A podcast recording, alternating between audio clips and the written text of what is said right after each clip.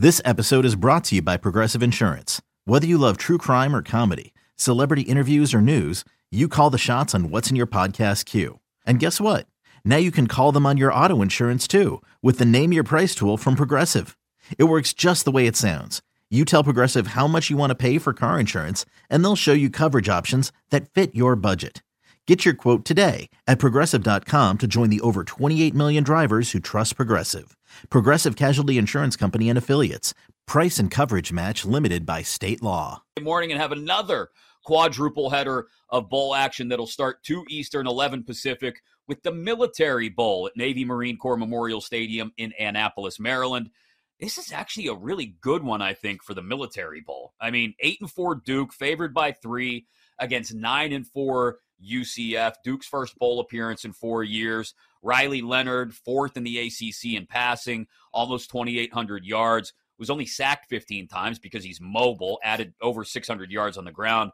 John Rhys Plumlee has announced he will return for UCF next year, but he has been banged up the final few weeks of the regular season. Question there is, is he at 100%? Both teams four and one in their last five games, Kayla. I think this is actually a, a sleeper of a really good matchup.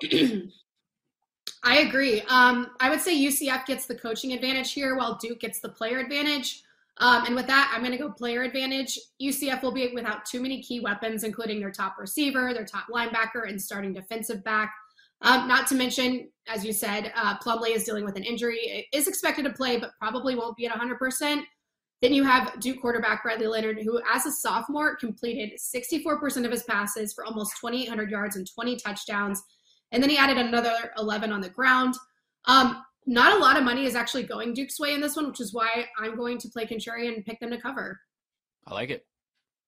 Oh, going the contrarian. Okay, I, I was going to go the other way with UCF. I look at UCF. I look at their uh, their proximity to recruits uh, in South Florida, Central Florida.